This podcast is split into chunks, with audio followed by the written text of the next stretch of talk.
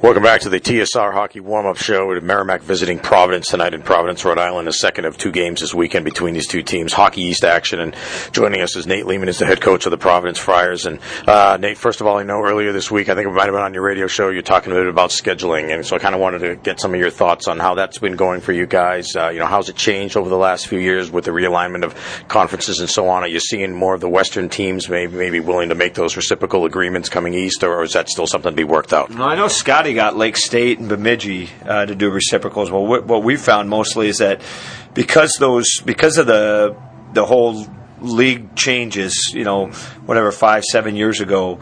Um, you know, a lot of those Western schools, they're traveling so much within their league now that a lot of that eats their, their travel budget, you know, and, and that when you ask them to come east, um, they just, you know, I, I talked to two or three of them this summer. They said they just can't do it because they're traveling so much to Alaska or, or Huntsville or, and even the Big Ten teams I think are traveling um, so much. You know, so um, you know it makes it harder to. I think it makes it makes scheduling more regionalized. You know, and and, and um, you know I know our commissioner put out an article early in the year about us you know having games against Atlantic Hockey, but you know those are regionalized games. Those those teams are willing to travel and and uh, and so you know I just think it's I think it makes it a little bit more difficult on our league when we have 10 non-conference games. And I'd love to get in a position where we have eight and uh, non-conference games. Is it doable? I don't know, but that's uh, that's just what I found.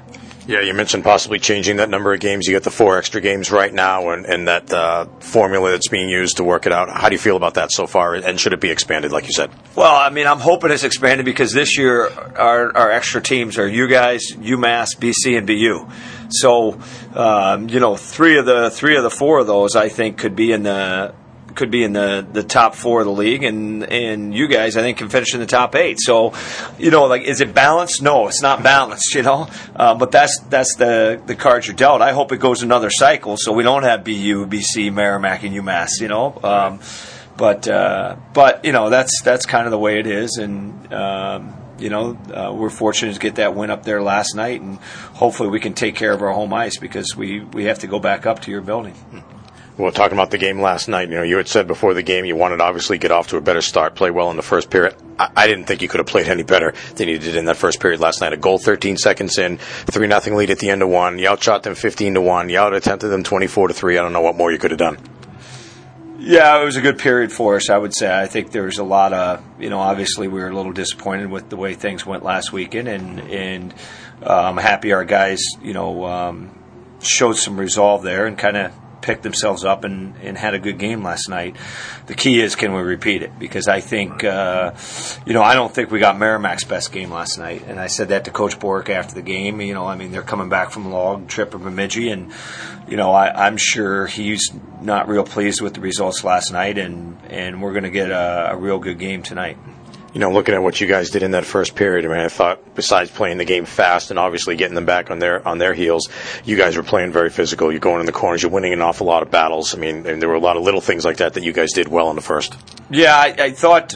I think that their D can really, uh, their wingers really take off in transition, and, and if their D get up facing up ice, I mean those pucks are going up ice, and and uh, thought the one thing we did is we we found ways to to get after them a little bit and and force them to kind of um, slow down their transition. Yeah.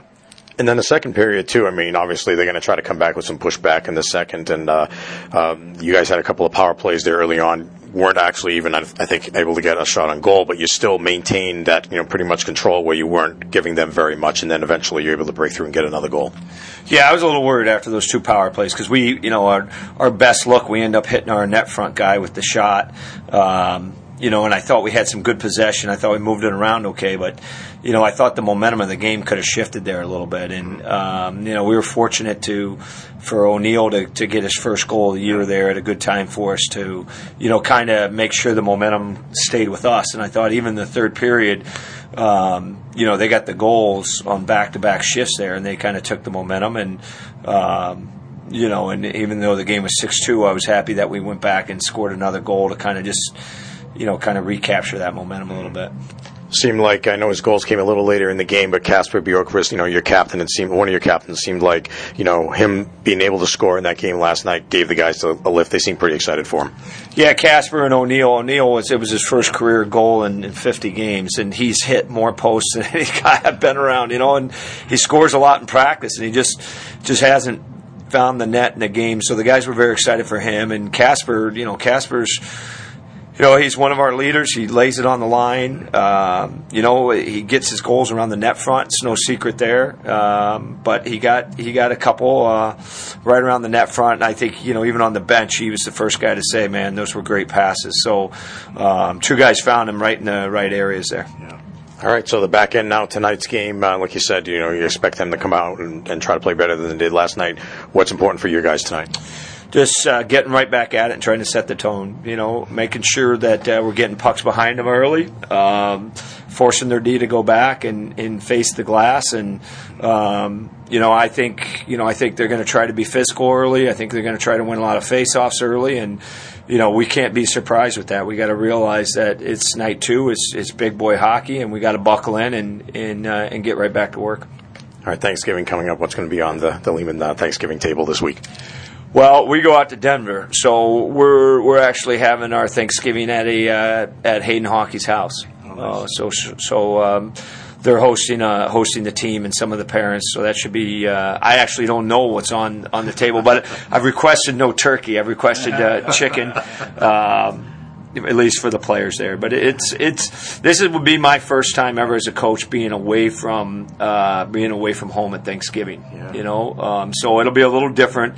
Um, and we've been on the road a lot, as as you guys have, and and um, you know it brings your team really close, and and so I mean it's probably going to be a very good trip for us, team building. I'm really just I'm really a little anxious about just making sure our gear gets out there because we're we're traveling the day before Thanksgiving. Yeah, maybe get a chance to FaceTime with the kids or something like that. Well, they're coming. They're okay. coming. Yeah, yeah. I'm I'm the the boy the, the, the players on the team will see me in a little different light because they, the family's coming on the on the plane and on the bus and you know they're going to wonder who these brats are you know throwing stuff at them so they'll see me in a little different light but uh, but ultimately it's probably good for them because I think a lot of them want to be fathers someday. Yeah.